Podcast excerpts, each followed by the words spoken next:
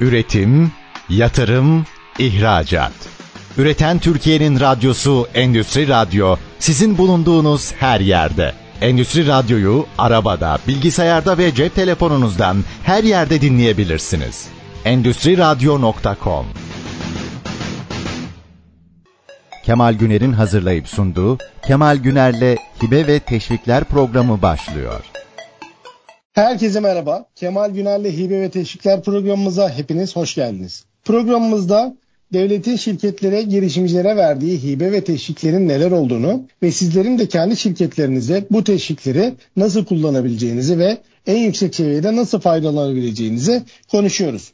Sizler de eğer sorularınız olursa bizlere 0555 169 9997 numaralı WhatsApp hattımızdan veya kemal.sariçözüm.com e-posta adresim üzerinden sorularınızı bizlere iletebilirsiniz. Her programımızda alanında uzman, sektöründe deneyimli iş insanları bizlere eşlik ediyor ve kendi şirketlerindeki ve sektörlerindeki hibe ve teşviklerle ilgili deneyimlerini ve güncel e, gelişmeleri bizlerle paylaşıyorlar. Bugünkü programımızın konuğu Turex Uluslararası Fuarcılık Anonim Şirketi'nin yönetim kurulu başkanı Sayın Nergiz Aslan. Nergiz Hanım programımıza hoş geldiniz. Hoş bulduk, merhabalar.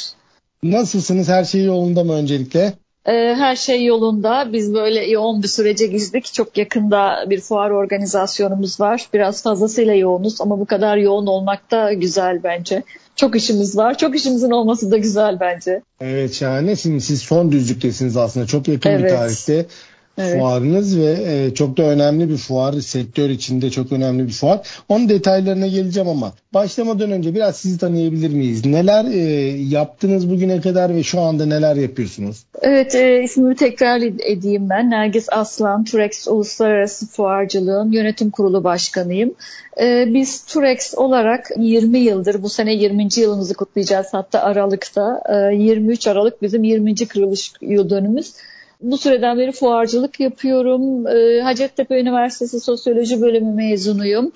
Üniversiteden mezun olur olmaz kendimi fuarcılık sektöründe buldum ve çok da keyif aldım. Ee, çok okuduğum bu bölümle de ilgili olduğunu düşünüyorum. Yıllardır bu işi yaptım, başka da hiçbir işi yapmadım ve yaptığım işten çok keyif alıyorum. İnsanları bir araya getirmekten, binlerce kişinin buluşmasına, iş yapmasına vesile olmaktan dolayı gurur ve mutluluk duyuyorum. Bu tek iş yapmak da aslında ülkemizde ve e, ekonomik koşullara göre çok da önemli bir şey aslında. Uzun yıllar bir sektör belirleyip o sektörde deneyim kazanıp e, sonrasında da e, şirket kurup orada girişimci olarak da aynı sektöre hizmet vermek e, önemli bir detay. Siz de bunu başarmışsınız. Bu evet. nasıl bir duygu? E, yani şu anda böyle yıllar önce şey hissediyordum işin ortalarında böyle 10. yıllarda ben çok şey biliyorum ama yine çok az şey biliyorum.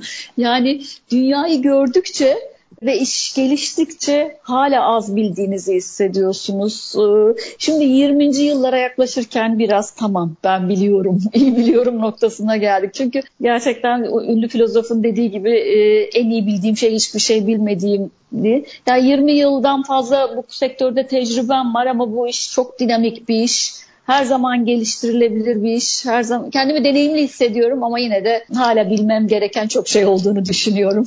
Evet, 20 yıl tabii çok önemli bir e, süre bir işi öğrenmek için ama öğrenmek de bitmiyor tabii. Yani yaşımız bitmiyor. kaç olursa olsun, tecrübemiz ne olursa olsun öğrenmeye e, hepiniz devam ediyoruz. Evet, e, evet. Siz siz de çok güzel çalışmalar da yapıyorsunuz. E, hem geçmiş yıl 20 yılınızda kutlu olsun. Teşekkür umarım ederiz daha çok nice 20-20 yıllarda e, kutlarsınız. Çünkü bunların birikimi olarak da çok güzel işler yapıyorsunuz. Yani e, çok evet. yakın bir tarihte 10-13 Ocak 2024 tarihinde düzenlenecek Atrax fuarı var. Evet. Ve siz yıl, yıllardır bu fuarı yapıyorsunuz. Bu kaçıncısı olacaktı bu sene? Atrax 11. kez yapılacak bu sene. 11. kez yapılacak İstanbul Fuar Merkezi'nde 11-13 Ocak tarihlerinde. Geçen yıl e, 3 holde yapmıştık. Önce ondan önceki sene 2 holde, sonra 3 holde çıktık. Bu sene de 5 holde yapıyoruz. Yani pandemiden sonra e, gerçekten biz de çok sıkı çalıştık ve sürekli her yıl fuarımızı büyüterek gidiyoruz. Her yıl daha fazla uluslararası hale getiriyoruz. E, yeni yılın ilk fuarı diyoruz biz ona. Çünkü gerçekten yeni yılın ilk şeylerinde, haftalarında yapıyoruz.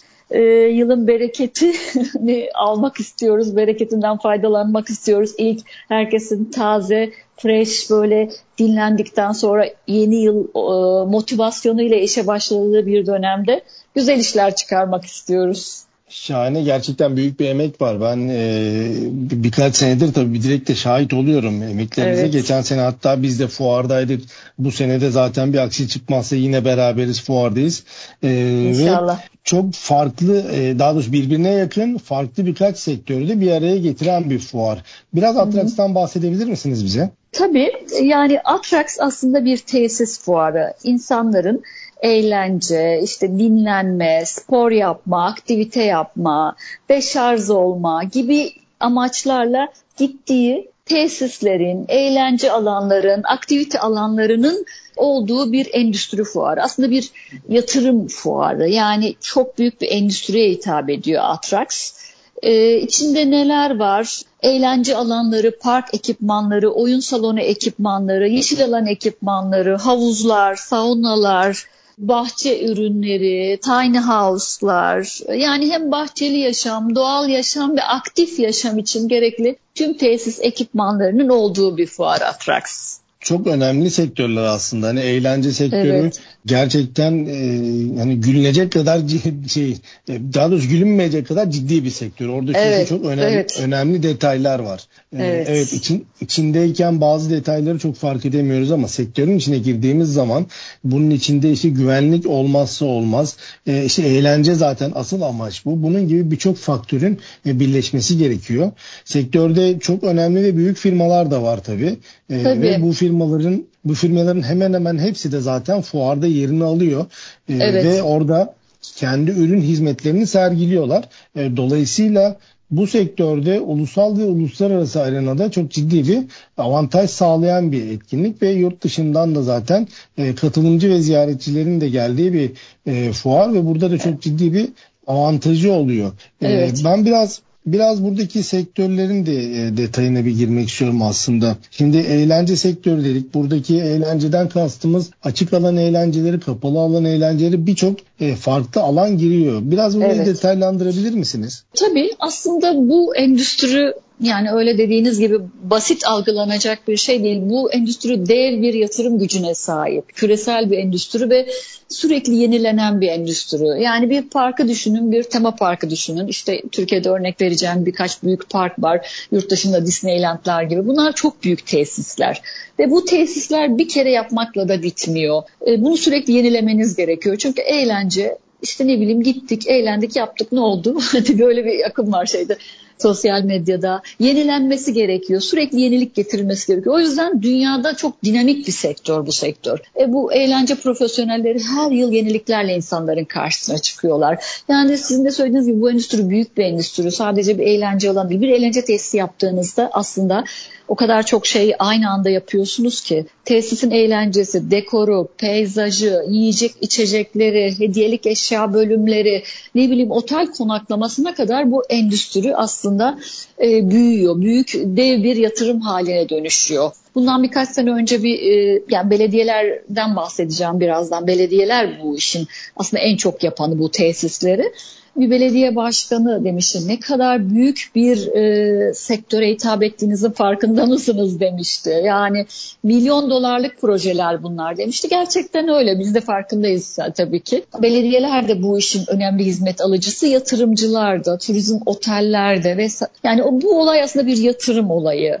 E, ve birçok sektör bundan besleniyor aynı zamanda. Yani bir eğlence tesisi yapıldığında yanında bir sürü sektör, bir sürü bir kent oluşuyor. Yani sektörde e, şimdi bizzat da içinde olduğum için birçok farklı üretici de var aslında. Şimdi burada evet. E, evet dışarıda eğlence parkları, tema parklar bu işte e, özellikle sosyal medyada ya da işte televizyonlarda önümüze çıkan büyük işte Disneyland vari yerler hı hı. E, sanki biraz yurt dışına yönelik gibi ama burada da bu büyük oyuncakların hem makineler hem de büyük o trenler vesaireler bunların birçoğunun üreticileri de aslında evet. mevcut ve uluslararası arenada e, gövde gösterisi yapacak kalitede ve düzeyde ürünler üretiyorlar burada ve e, hem kendi e, işletmelerinde e, burada bizlerin yani tüketicilerin kullanımına sunuyorlar hem de birçok farklı e, yerde yani dünyanın farklı ülkelerinde de bu e, tırnak içinde söylüyorum ne oyuncakların sergilenme ve kullanımını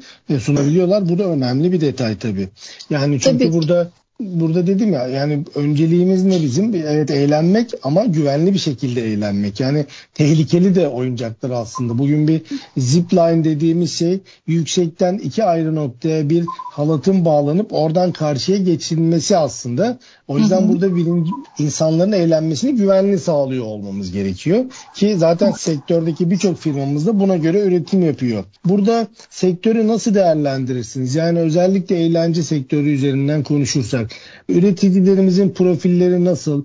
E, merdiven altı üretim çok fazla yoktur diye tahmin ediyorum burada ama e, global bazda hizmet veren birçok firmamız da var. Buradaki durumu nasıl değerlendirirsiniz? E, öncelikle son söylediğinizden güvenlikten başlamak istiyorum. Bu iş gerçekten yüksek güvenlik gerektiren bir iş. Çünkü insan hayatı, çocuk hayatı var işin ucunda.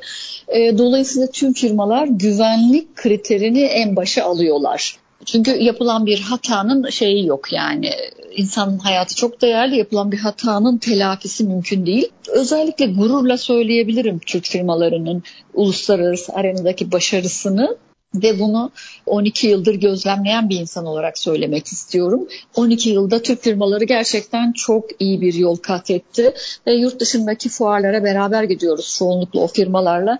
Oradaki Türk imajından dolayı gerçekten çok mutluyuz. Güzel firmalar var, güzel üretimler yapıyorlar ve ben bu burada biraz payımızın olduğunu düşünüyorum Atrax olarak. Çünkü firmaları bir araya getiren, güç oluşturan, yeni firmaların piyasaya girmesi, onların büyümesi, uluslararası arenaya açılmasında bizim desteklerimiz, fuarın desteği çok oldu. Türk firma imajının oluşmasında da Atrax'ın desteği çok oldu. Çünkü biz işe başladığımızda açıkçası birkaç güzel firmamız vardı Türkiye'de, yurt dışında fuarlara giden ama öyle bir Türkiye e, sektördeki Türkiye algısı yoktu. Biz bir kere o dağınık firmaları bir araya getirdik. Yurt dışından bir sürü alıcıyı getirdik. O firmalara iş yaptırdık. O firmaların büyüdüğünü, büyümesini gördük. Tabii ki tek etken biz değiliz. Onların güzel çalışması, yurt dışına katıldığı fuarlar da vardır ama bizim de payımız olduğunu düşünüyorum. Ve şu anda dünyada eğlence sektöründe Türkiye'nin gerçekten güzel bir imajı ve yeri var. Yani bunu çok güzel gözlemleyebiliyoruz her yerde. Aynen dediğiniz gibi yani sektördeki firmaların e, çok önemli çalışmaları var. Şey bizim de birlikte çalıştığımız bu sektörden birçok firma var. Güzel işler yapıyorlar. Önce birinci önceliklerini her zaman güvenliğe veriyorlar ki e, sizin de söylediğiniz gibi bu telafisi olmayan bir durum aslında. Hani hı hı. O yüzden o yüzden öncelik vermek gerekiyor. E, bu bazen bizi tabii sinirlendirebiliyor son kullanıcı olarak. Ben mesela oğlumla bir yere gittiğimde işte belli bir boy kilo oranına göre almamaları gibi bir durum söz konusu olabiliyor evet. bazen. Ama tabii ki de bunların hiçbiri keyfi değil. Belirli e, kurallara göre yapılan çalışmalar. O yüzden evet. e, birinci öncelik burada güvenlik. E, güvenliğin içinde eğlence tabii ki de olmak zorunda. O yüzden sektördeki birçok firmamıza güzel çalışmalar yapıyor. Hatta evet. beraber de katıldığımız Ankara'daki toplantıda da e, birlikte şahit olduğumuz da bir durum vardı. Hı-hı. Yurt dışında da birçok çalışma yapılıyor bunlar bu sektörle tabii. ilgili. E, biraz tabii. bunlardan Zaten, da bahsetmenizi evet. istiyorum. Biz firmalara hep söylüyoruz. Yani biz de işin içerisindeyiz. Yönümüzü yurt dışına çeviriyoruz. Yani yurt dışına çevirmemizi yurt dışında zaten ulaşıyoruz biz her yere. Hem fuar olarak hem firmalar olarak. Biz ihracat yapmalıyız. Dünyaya daha fazla tanıtmalıyız. Dünyaya daha fazla ürün vermeliyiz. Ülkemize döviz sokmalıyız. Bunlar hep sektör içinde konuştuğumuz konular. Çünkü dünya çok büyük e, ülkemizde tanınıyoruz, birbirimizi tanıyoruz. Sektör birbirini e, gayet iyi tanıyor, alışveriş yapıyor vesaire. Ama biz e, dünyada iş yapmalıyız. Dünyadaki büyük projelere aday olmalıyız. Yani o toplantıda da konuşulmuştu. Bizim proje firmalarımız olmalı ve dünyadaki büyük projeleri Türk alımlarını Türkiye'den yapmalı. Bence bu sektör bu konuda atak. Gerçekten atak birçok e, yani geçen hafta Amerika'daydım. Amerika'da fuarda bile o kadar çok Türk firması vardı ki e, bundan dolayı mutlu oluyoruz. Her tarafa gidiyor Türk firmaları. Yani sektörle ilgili her fuara gidiyorlar ve e, oradan çok iyi bağlantılarla dönüyorlar. Ayrıca bizim Atrax fuarımızda yurt dışından e, çok sayıda yabancı ziyaretçi geliyor. Dolayısıyla bizim görevimiz ihracatı desteklemek her zaman. Yani bir etkinliğin 11 sene boyunca düzenli olarak yapılıyor olması zaten e, oradaki hem önemi hem ciddiyeti de gösterir ve evet. uluslararası uluslararası arenada da alıcıların, potansiyel yatırımcıların dikkatini illaki çekecektir ki zaten e, çekmeye de devam ediyor. E, ülkemiz de bu anlamda e, önemli gelişmeler de gösteriyor. Bu arada yurt dışı demişken e, bu çok geniş bir coğrafyada şu anda hı hı. hizmet veriyor bu sektör. Yani e, Amerika pazarında, Avrupa pazarında, Orta Doğu'da birçok alanda çok önemli çalışmaları var. İşte o toplantıda en son Ankara'da katıldığımız toplantıda da konuşulduğu üzere şimdi hı hı. mesela Suudi Arabistan'da yapılan bir çalışma var ve orada evet. çok ciddi bir e, yatırım ve planlama yapılıyor. Orada hı hı. da birçok farklı sektörün önemli katkıları olacağı gibi bu sektörün de katkıları var. Ama bunların detaylarını ben sizle şimdi ara vereceğiz. Aradan sonra biraz daha detaylarını öğrenmek isteyeceğim. Ee, tamam. Değerli dinleyenlerimiz birinci bölümümüzün sonuna geldik. E, ikinci bölümümüzde kaldığımız yerden devam edeceğiz. Üretim, yatırım, ihracat. Üreten Türkiye'nin radyosu Endüstri Radyo sizin bulunduğunuz her yerde. Endüstri Radyo'yu arabada, bilgisayarda ve cep telefonunuzdan her yerde dinleyebilirsiniz. Endüstri Radyo.com Tekrar merhaba. Kemal Güner'le Hibe ve Teşvikler programımız ikinci bölümümüzde kaldığı yerden devam ediyor. Bugünkü programımızın konu Turex Uluslararası Fuarcılık Anonim Şirketi'nin yönetim kurulu başkanı Sayın Nergiz Aslan. Nergiz Hanım'la hem fuarı 2024'ün Ocak ayında düzenlenecek Atrax Fuarı'nı hem de aslında sektörü konuşuyoruz. Hangi sektörü? Eğlence sektörünü aslında. Yani bunun geniş bir alan ve e, içinde eğlence sektörünün birçok aktörü bulunuyor. Yani burada havuz sektörü de bunun içinde, eğlence makineleri üreticileri de bunun içinde, e, güvenlik ekipmanları da içinde, doğal yaşamı isteyenler için e, birçok ekipman üreten ve tiny house, karavan gibi sektörleri de içinde bulunduran bir çalışmadan bahsediyoruz.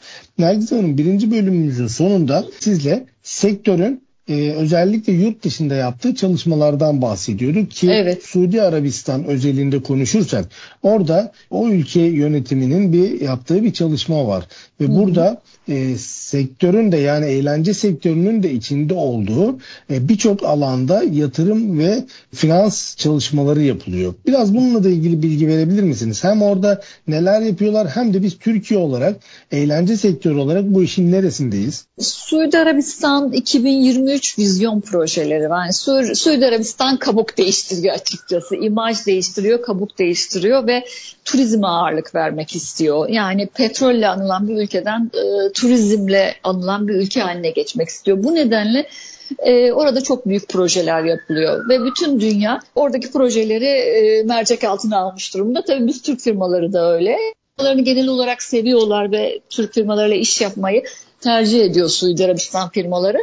E, dolayısıyla biz Türkiye'deki firmaları e, Suudi Arabistan fuarına oradaki projelerden pay almaları için götürmek istiyoruz. Ve Suudi Arabistan'daki fuar organizatörüyle işbirliği yaptık bu konuda. Türkiye partnerleri olduk. Bir çalışma yaptık e, ve birçok firma geçen yıllarda gitti. Bu önümüzdeki yıllarda da işte 2024'ten itibaren devam edecek bu çalışmalar. Dediğim gibi Türkiye firmaları orada çok büyük dev projelerin bir parçası olmak istiyorlar.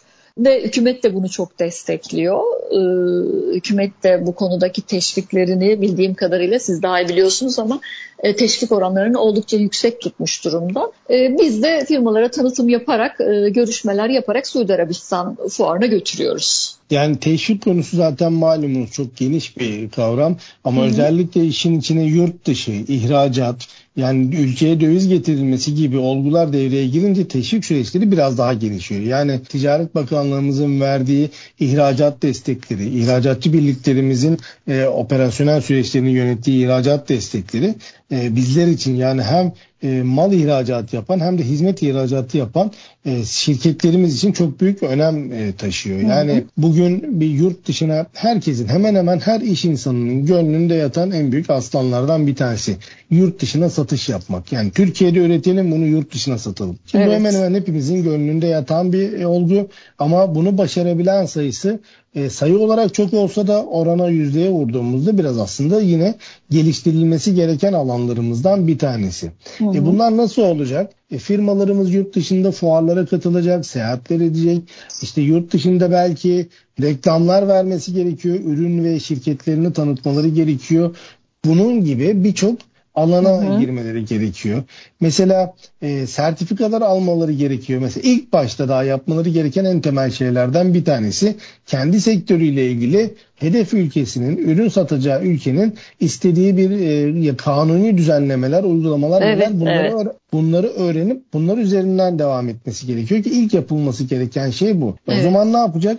bir belge. Belgeler varsa gerekli belgeler önce onları temin etmesi gerekiyor. E bunlar da maliyet. Şimdi Yurt dışına satmak evet herkesin gönlünde yatıyor ama bir yandan da maliyetli bir iş. Yani yurt içinde bir yerden bir yere seyahat ederken harcadığımız bedelin kat kat fazlasını yurt dışına giderken harcamamız gerekebilir. Ya da yurt içindeki bir fuara katılım için x lira bir bedel ayırmamız gerekirken belki yurt dışına 3x, 5x, 10x ayırmamız gerekiyor olabilir. Hı hı. Bu tabi maliyet tarafında çok ciddi arttırıcı bir e, alan. Hı hı. E, burada Ticaret Bakanlığımız özelinde e, çok önemli ve ciddi destekler var. Yani yurt dışı e, fuar katılımları mesela çok önemli bir destek. Yani evet, 2000, kesinlikle. 2023 yılı rakamına baktığımızda bir şirket yurt dışında katıldığı bir fuar için 1 milyon 357 bin TL'ye kadar destek alabiliyor. E, bu arada şunu da hatırlatmış olalım. Bizi dinleyenlerimiz bu fuarlar ya da diğer desteklerle ilgili verdiğimiz rakamlar, güncel başvuru şartları bunlar değişiyor olabilir. Bu Hı-hı. destekler de, devam etmiyor olabilir, kaldırılıyor olabilir, güncelleniyor olabilir. Rakamı arttırılıyor veya azaltılıyor olabilir. O yüzden bu verdiğimiz rakamlar e, güncel rakamlardır. Siz desteği araştırıp başvurmak istediğiniz zamanlarda o rakamın en güncel halini ve başvuru şartlarını muhakkak destekleri veren ilgili kurumdan, kurumun uzmanlarından veya e, web siteleri ve portalları üzerinden muhakkak kontrol edip ona göre e, ilerlemenizde fayda var. Ancak hı hı. şu anda dediğim gibi yurt dışı fuarlarında özellikle e, bir firma 1 milyon küsür liraya kadar bir destek alabiliyor. Şimdi bu önemli bir destek. Buradaki rakamlar çok farklı yerlere de gidebiliyor. Böyle olunca firmalarımız planlamalarını daha rahat yapabiliyorlar. Belki senede bir fuara katılacakken e, desteği de planlayarak senede iki veya üç fuara belki daha fazla fuara katılım sağlıyor olabilir. E, ya da Mesela yurt dışı gezi desteği var. Yine Ticaret Bakanlığımız der ki firmalarımız yurt dışına seyahat etsin ve ürünlerini, hizmetlerini, ürünlerini pazarlasınlar.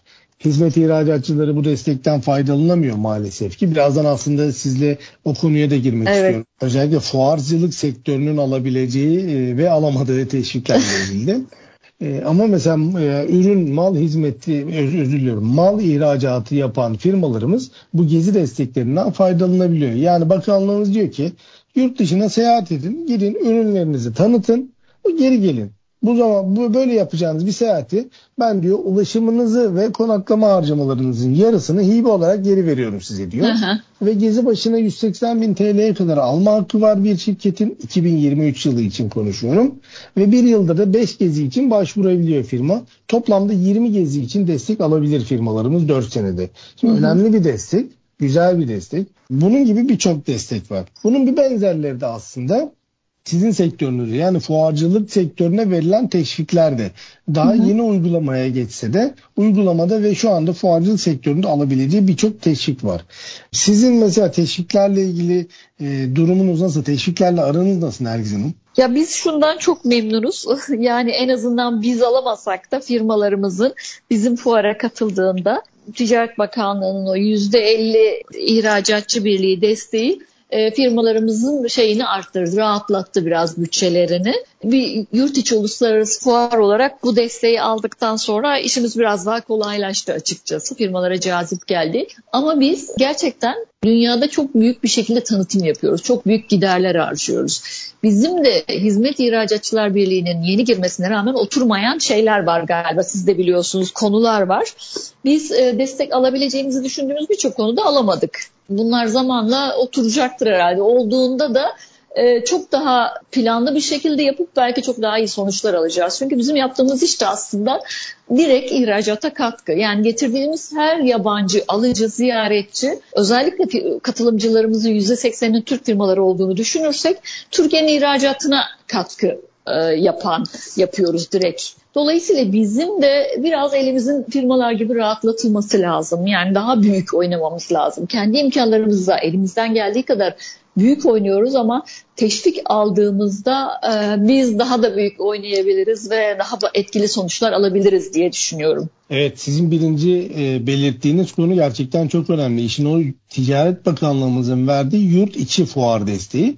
Bu e, tabii fuarlara katılan yurt içindeki Türkiye'deki uluslararası nitelikteki fuarlara katılan firmalarımızı ilgilendiren bir durum. Yani e, bir şirket e, sizin veya diğer uluslararası fuarlardan herhangi birine katıldığı zaman o fuar için organizatör firmaya ödediği kiralama bedeli ve yaptıracağı özel tasarım stand bedelinin %50'sini hibe olarak alabiliyor. 144 bin TL'ye kadar destek var.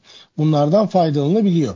E, yurt dışı fuarlarda metrekare başına e, bir bedel belirler devlet ve bunun üzerinden destek alır firmalarımız ama yurt içi tarafta Ticaret Bakanlığımız yapılan harcamanın yarısı olacak şekilde en fazla hı hı. da 144 bin TL olacak şekilde destek verir. Tabii bu 144 bin liralık rakam 2023'teki fuarlar için geçerli. 2024'teki fuarların rakamı henüz belli değil. E, belirlendikten sonra o da e, netleşecektir. İşin hı hı. tabii fuarcılık sektörünün alabileceği teşviklere baktığımızda o konu biraz daha tabii nispeten yeni bir konu. Diğer yani mal ihracatı destekleri uzun yıllardır devam eden e, hizmet tarafı biraz daha yeni başlayan özellikle fuarcılık sektörü daha da yeni olan bir konu. Uygulamada bazı tabii e, aksaklıklar olsa da bunlar güncellenip yenileniyor. E, yani mesela tanıtım desteği ve çok önemli. Var fuarcılık firmaları kendi fuarlarını, kendi şirketlerine tanıtmak için yapacakları çalışmalara destek alabiliyor. Burada tabii fuarcılık sektörü de bu destekleri daha yeni giriş yaptığı için e, tamamlanması gereken bazı kanuni prosedürler de olabiliyor. Ve işin e, Hizmet İhracatçıları Birliği bu süreci yönetiyor. O tarafta da bazı kuralların ve durumların daha da netleşip ona göre sürecin ilerlemesi de gerekiyor. Mesela Hı-hı. burada yaşanılan en büyük zorluklardan bir tanesi buradan bizi dinleyen e, İhracatçı Birliği yetkililerine, Ticaret Bakanlığı yetkililerimize de duyurmuş olalım. E, mesela fuar firmaları yurt dışındaki fuarlarda stand açıp Türkiye'deki fuarların tanıtımını yaparlar. Sizler de yapıyorsunuz zaten. Yapıyoruz bunu. evet. Bu fuar katılımları da destekleniyor. Ancak burada tabii Ticaret Bakanlığımızın fuar destekleri bakanlığın incelediği ve onay verdiği fuarlardan oluştuğu için Hizmet İhracatçıları Birliği tarafında desteklenen fuar sayısı e, oldukça düşük. Bu gelişiyor. Yani e, Evet. 8... Yani geçen sefer olduğu gibi biz aslında e, kendi sektörümüzle ilgili bir fuara gittik ve bu fuarın destek alabileceğimizi düşündük ama sadece herhalde bizim sektörümüz olan yani fuarcılık sektörüne yakın sektörleri destekliyorlar ama biz eğlence sektöründe bir fuara gitmiştik. Orada bir çelişki var galiba değil mi? Biraz orada bir çelişki var evet. Yani burada sizin katılacağınız fuarlar e, sizin burada hizmet ettiğiniz sektörün fuarları olması gerekiyor evet. ki oradaki yabancı firmalar da buraya gelsinler burada e, ya da evet. alıcılar da buraya gelsinler onu duyurabilelim. O yüzden mesela bunlar ama gelişiyor yani güzel gelişmeler oluyor burada. Sayı çok azdı en son baktığımda biraz daha artmıştı. E, eminim yakın gelecekte bu desteklenen fuar sayısı çok daha artacaktır. E, bunu da buradan e, en azından e, duyurmuş olalım bizi dinleyen Ticaret Bakanlığımızın ve ihracatçı birliklerimizin yetkililerine. E, ama bunun haricinde tabii çok güzel destekler var. Yani ofis desteği var ki bu da önemli bir destek sizler için. Yurt dışında bir tanıtım ofisinizin olması, Türkiye'deki fuarın tanıtılması, duyurulması ve oradaki yabancı şirketlere daha kolay erişimi sağlar ve burada da yine kira desteği var. Bunun haricinde tanıtım desteği yine önemli bir destek. Sizin burada şirketinizi, fuarınızı, yaptığınız çalışmaları tanıtmak için yapacağınız hemen hemen her türlü tanıtım faaliyeti destek kapsamında. E, buradaki rakamlar da yüksek rakamlar e, ve Burada alınacak desteklerle de e, fuarın ve diğer çalışmaların, diğer hizmetlerin e, ciddi oranda bir tanıtılması, uluslararası mecralarda, arenalarda tanıtılması söz konusu. Mesela siz e, yaptığınız çalışmaları e, yurt dışında özellikle ne gibi mecraları kullanarak daha çok tanıtırsınız? Yani dergi, radyo, televizyon gibi mi yoksa sosyal medya tarafı mı? Hangisi daha uygun olur? Ee, yani şu anda yapıyoruz çalışma zaten yaptığımız online reklamlar yapıyoruz. Havaalanı reklamları veriyoruz ve önemli e, sektörel dergiler, yayınlar bunlar üzerinden reklamlar veriyoruz. E-mailing yaptırıyoruz. Reklam olarak bahsediyorum. Bir de böyle toplu e, e-mailing yapan bazı kuruluşlar var e, dünya çapında. Çoğu Amerika merkezli. Onlar üzerinden tanıtımlar yapıyoruz. Yani bunlar çok e, yüksek bütçeler aslında topladığınızda. Ama bu çal yani biz zaten çalışıyoruz. Data topladık. Bizim milyonları e, bulan bir datamız var ama e, bunun yanı sıra sektörel yayınlarla özellikle ve iş dünyası yayınlarıyla yurt dışında çalışıyoruz. Zaten bu e, tabii ki de siz sizin özelinizde baktığımızda yıllardır bu işi yaptığınızdan dolayı elinizde muhakkak ki çok ciddi bir datanız vardır. Zaten müşteri portföyünüz de var. Ancak yapılan çalışmalar güncellenmedikçe, yenilenmedikçe aslında e, ilerleyemiyor maalesef. O yüzden bunları sürekli güncel tutmakta evet. fayda var. Zaten sizin de yaptığınız gibi. Az önce bahsettiğiniz hemen hemen bütün mecralar zaten Ticaret Bakanlığımızın tanıtım desteği kapsamında olan mecralar. O yüzden siz de yakında bu desteklerden de e, faydalı desteklerin de faydalarını göreceğinize ben e, eminim. Bu Şimdi konudaki güzel haberleri bekliyoruz o zaman. en kısa zamanda inşallah. Peki ee, Nergiz Hanım şimdi yine kısa bir ara vermek durumundayız. Aradan sonra da kaldığımız yerden e, yine devam edeceğiz. Sektörün çünkü yurt dışı tarafını da merak ediyorum ben sizden. E, o tarafı da öğrenmek isteyeceğim. Değerli dinleyenlerimiz şimdi kısa bir ara veriyoruz. Aradan sonra kaldığımız yerden devam edeceğiz. Üretim, yatırım, ihracat. Üreten Türkiye'nin radyosu Endüstri Radyo sizin bulunduğunuz her yerde. Endüstri Radyo'yu arabada, bilgisayarda ve cep telefonunuzdan her yerde dinleyebilirsiniz. Endüstri Radyo.com Tekrar merhaba. Kemal Günel'le Hibe ve Teşvikler programımın son bölümüyle kaldığımız yerden devam ediyor.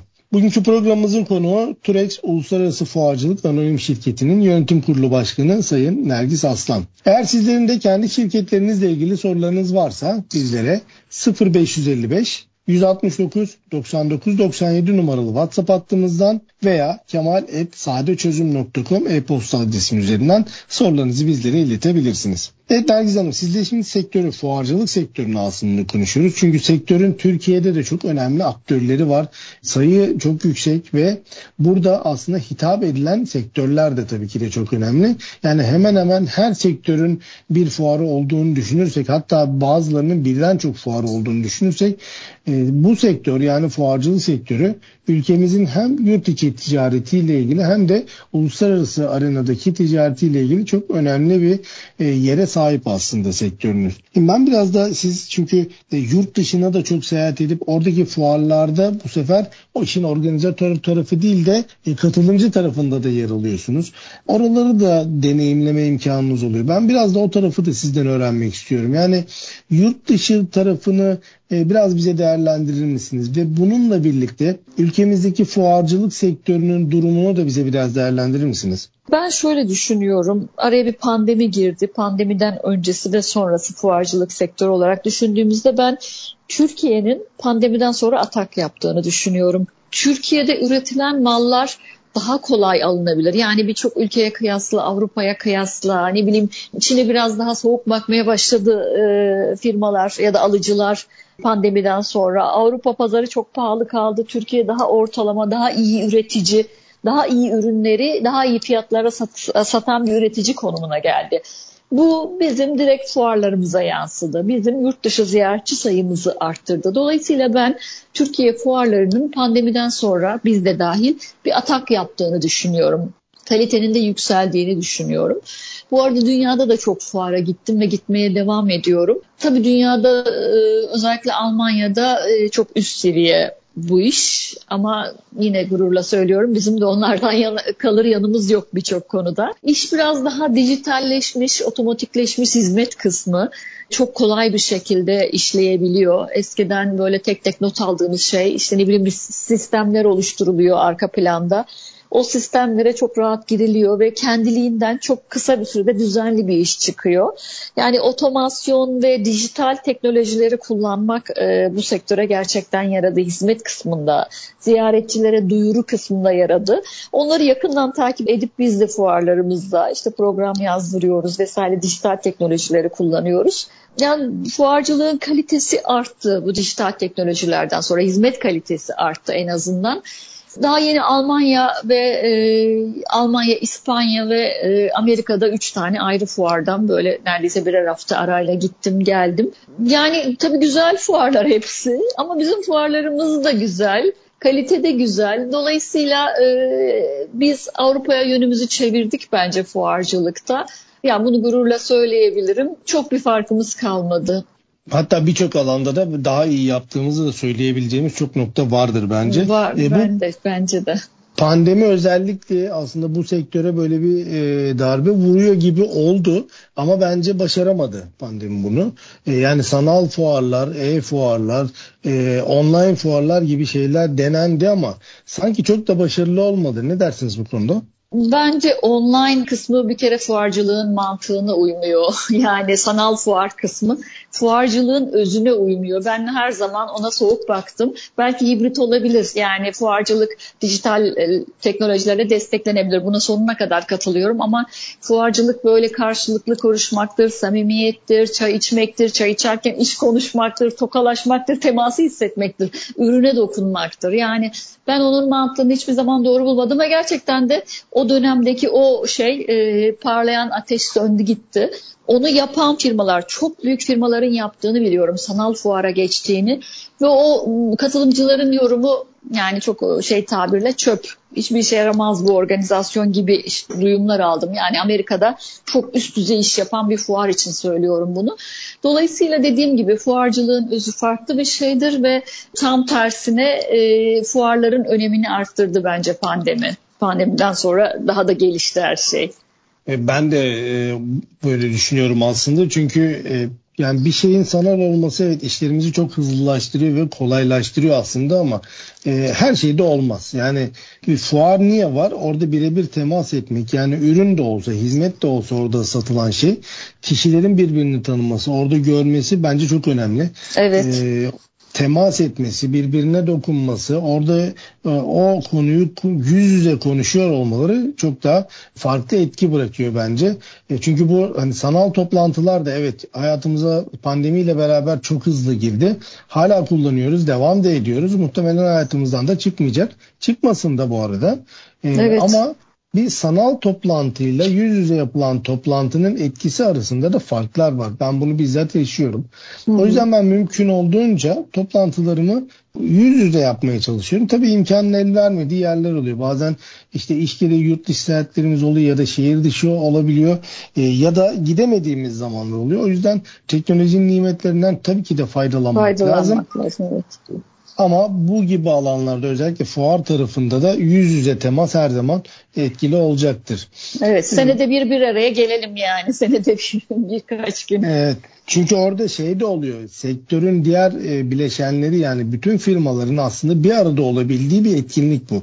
Yani sadece Tabii firmaların müşterileriyle potansiyel ya da mevcut müşterileriyle buluşabileceği değil e, bir yandan da birbirlerini görebileceği ve sektörü e, geliştirebilecek o e, sohbetlerin araştırmaların yapılabileceği yerler oluyor aslında. Tabii ki. E, tabii ki de bir yandan da maliyetleri de teşviklerle düşürdüğümüzde hem yurt içinde hem de yurt dışında fuarlardan verim almamız çok daha e, yüksek e, kalitede oluyor aslında. Şimdi sizin e, çalışma alanınız eğlence sektörü dedik ya tabi burada farklı alanlar da giriyor. Yani eğlence sektörü dediğimizde bu parkurlar, eğlence, macera parkları, e, bu büyüklerin aslında daha çok kullanmayı da sevdiği oyuncaklarda, makineler de bunların içine giriyor. Evet. E, bir yandan da e, havuz sektörü, işte tiny house, bunun gibi sektörler de bu alanın içine giriyor. Hı hı. Şimdi biraz bu sektörleri de biraz konuşuyor olmak lazım. Yani eğlence sektörü evet yatırım ve orada ciddi bir iş potansiyeli de var. Ama mesela havuz sektörü özelinde konuşursak bunun bir işletmecilik tarafı var. Bir de e, özellikle işte yazlık tarzı ya da müstakil evlerde yaşayanların kendi bahçelerine işte havuz yaptırmaları gibi bir sektör de var. Orası da çok önemli bir sektör. Sizde bu havuzculuk sektöründe de çok ciddi deneyimleriniz var. Biraz evet. o sektörü de değerlendirir misiniz? Bir kere havuz da pandemiden sonra sonra parlayan sektörlerden biri. En azından e, yani bahçelere hitap eden küçük havuzlar pandemiden sonra çok patladı. O sektörde büyük bir ihtiyaç oluştu. E, havuz sektörü özel bir sektör. Yani bizim e, fuarımızda bir hol tamamen havuz sektörüne yönelik ve Türkiye'de ilk defa havuz sektörü bu kadar büyük çaplı olarak, bu kadar büyük bir organizasyonla bir araya geliyor. Fuar alanının en büyük holü, e, dördüncü holü şu anda tam dolmuş durumda. Yurt dışından da firmalar var, Türkiye'den de firmalar var ve Türkiye'deki tüm oyuncular neredeyse e, bu fuarda. Havuz sektörü bir böyle büyük olimpik e, ya da ne bileyim tesislerin büyük fuarları bir, yan, bir yandan da pandemiden sonra asıl gelişen bahçe havuzları, ev havuzları, bahçeli yaşam, e, biliyorsunuz pandemide kapanınca herkes böyle bir bahçeli yaşam özlemi başladı. Tiny house'lar bu dönemde arttı. Bahçe ürünlerine ilgi bu dönemde arttı. Havuzlara, işte ne bileyim bahçelerdeki jacuzzi'lere daha doğrusu açık alan konforuna ilgi bir ayrı bir şekilde arttı. E, bu da fuarımızın işte iki holünü kapsıyor. Bir hol tamamen havuz, öbür alan, alanda bahçe ve bahçeli yaşam ürünleri.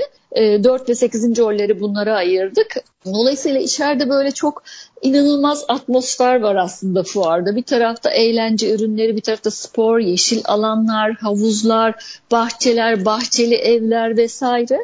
Sektörün aslında insanların hayat kalitesini arttıracak ürünler doğal, doğal olarak şey toplamda hepsi birlikte. Tiny House sektörü de çok önemli bir yere geldi tabii bu. E, pandeminin evet e, maalesef çok kötü bir şey. Keşke yaşamasaydık o ayrı bir konu ama pandeminin belki de farklı bir pozitif diyebileceğimiz bir etkisi de olabilir bu. Bunu şöyle evet. yorumluyorum ben. Tiny House değil olay. E, minimal yaşam ve bahçeli yaşam. Yani e, evet. ev onun için bir araç. Yani insanların istedikleri şey minimal yaşayalım, az eşya, işte ne bileyim küçük alanlar ama bahçemiz büyük olsun. Evimiz küçük olsun, önemli değil bahçemiz büyük olsun. Yani olay e, ben bahçe olarak yorumluyorum. Bahçe konforu, bahçe keyfi, bahçe, açık hava isteği. O da belki de büyük şehirlere sıkışmanın ya da bir binaya işte 100 tane dairenin 500 e, kişinin aynı anda sıkışmasından kaynaklı bir özlem olabilir. Evet. Ee, bu da tabii farklı bir alan ve sektörü doğurmuş oldu. Tiny evet. House tarafında e, imkanı olanlar, arsası vesairesi olanlar tabii ki de kendi tiny house'larını alıp e, oraya koyup orada da e, yılın belirli zamanlarını geçirebiliyorlar. Bir de işin işletmecilik tarafı da var. Aynı eğlence sektöründe az önce konuştuğumuz gibi. Yani evet. tiny house köyü kurup, tiny house alanı kurup burada günlük, haftalık, aylık veya yıllık kiralamalarla çalışan turizm işletmeleri de var. Şimdi bunun bizim tarafımızdan önemi de şu. TKDK'nın İPART 3 programı. E, ocağın 15'i gibi açıklanmasını bekliyoruz bir aksilik çıkmazsa. E, burada tiny house ile ilgili ya da çekme karavanla ilgili, bungalovlarla ilgili yapılacak bir turizm işletmesi yani otel mantığında kiralamalar yapılacak bir turizm işletmesi de TKDK'nın İPART 3 programına dahil olabilecek ve desteklenebilecek alanlara başında geliyor aslında. Evet. Çünkü destek tabi açıklanınca detaylar tam belli olacak ama beklediğimiz şartlara göre işte %50, %60 belki %70'e varan bir hibe bekliyoruz ve KDV'den de genelde muaf oluyor bu projeler ve burada da yapılacak yatırımların çok ciddi oranında hibesi geri alınabiliyor. Bu da çok farklı bir iş alanı oluşturuyor tabii ki de yatırımcılarımız için. Ee, yine diyorum bu henüz açıklanan bir destek değil.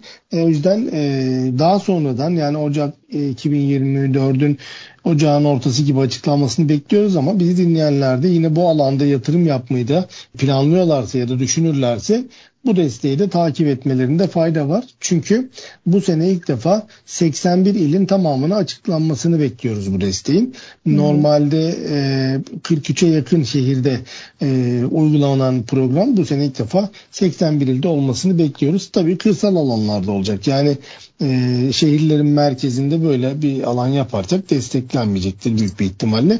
O yüzden bu alanda yatırım yapmak isteyenlerin de kontrollerini öncesinde yapmalarında fayda var. Hı hı. Evet Nergiz Hanım programımızın sonuna doğru geliyoruz. Ben e, biraz e, hani sizin de son sözlerinizi almak isteyeceğim. E, özellikle kendi sektörünüzle ilgili, teşviklerle ilgili bilgileriniz var, memnuniyetiniz, memnun olmadığınız durumlar var. Bu konuda bir fuarcılık sektörü temsilcisi olarak buradan hem kendi sektörünüzdeki diğer temsilcilere hem de e, devletin özellikle teşviklerle ilgili birimlerindeki yetkililerimize e, bir mesaj vermek isterseniz ee, bunlar ne olur? Teşekkür ederim. En azından desteklenecek konular arasında fuarcılığın alınmış olmasından dolayı teşekkür ederim. Firmalarımızın yurt içi uluslararası fuar olarak desteklenmesinden dolayı çok mutluyuz. O yüzden teşekkür ediyorum. Bu gerçekten işimizi çok kolaylaştırdı. Firmaların önünü açtı. Ama biz de fuarcı olarak daha büyük kitlelere ulaşmak istiyoruz uluslararası arenada. O yüzden biraz desteğe ihtiyacımız var. Ee, daha fazla reklam yapmak istiyoruz. Daha çok yerde stand açmak istiyoruz e, işimizi daha uluslararası hale getirmek ve e, katılımcılarımızın daha fazla uluslararası müşteriyle karşılaşmasını sağlamak amacıyla e, bu destekler bizim için önemli. E, konunun biraz daha netleşmesi ve yakın zamanda aydınlanmasını ve kapsayıcı olmasını bekliyoruz. Ayrıca ben e, herkesi 11-13 Ocak tarihlerinde İstanbul Fuar Merkezi'nde düzenleyeceğimiz Atrax ve Aquafan fuarlarımıza davet etmek istiyorum. Ben de programımıza katıldığınız için çok teşekkür ediyorum. Ee, gerçekten hem kendi fuarcılık sektörünüzle ilgili hem de fuarınızın da temsil ettiği e, eğlence sektörü, havuzculuk, tiny house gibi sektörlerle ilgili e, verdiğiniz önemli bilgiler için çok teşekkür ediyorum size. Ben teşekkür ederim. E, değerli dinleyenlerimiz programımızın sonuna geldik. Bugünkü programımızın konuğu Turex Uluslararası Fuarcılık Anonim Şirketi'nin yönetim kurulu başkanı Sayın Nergis Aslan'dı. Kendisi sektörlerle ilgili yani fuarcılık sektörü ve özellikle eğlence sektörüyle ilgili deneyimlerini ve tecrübelerini bizlerle paylaştı. Bir sonraki programımızda tekrar görüşmek üzere.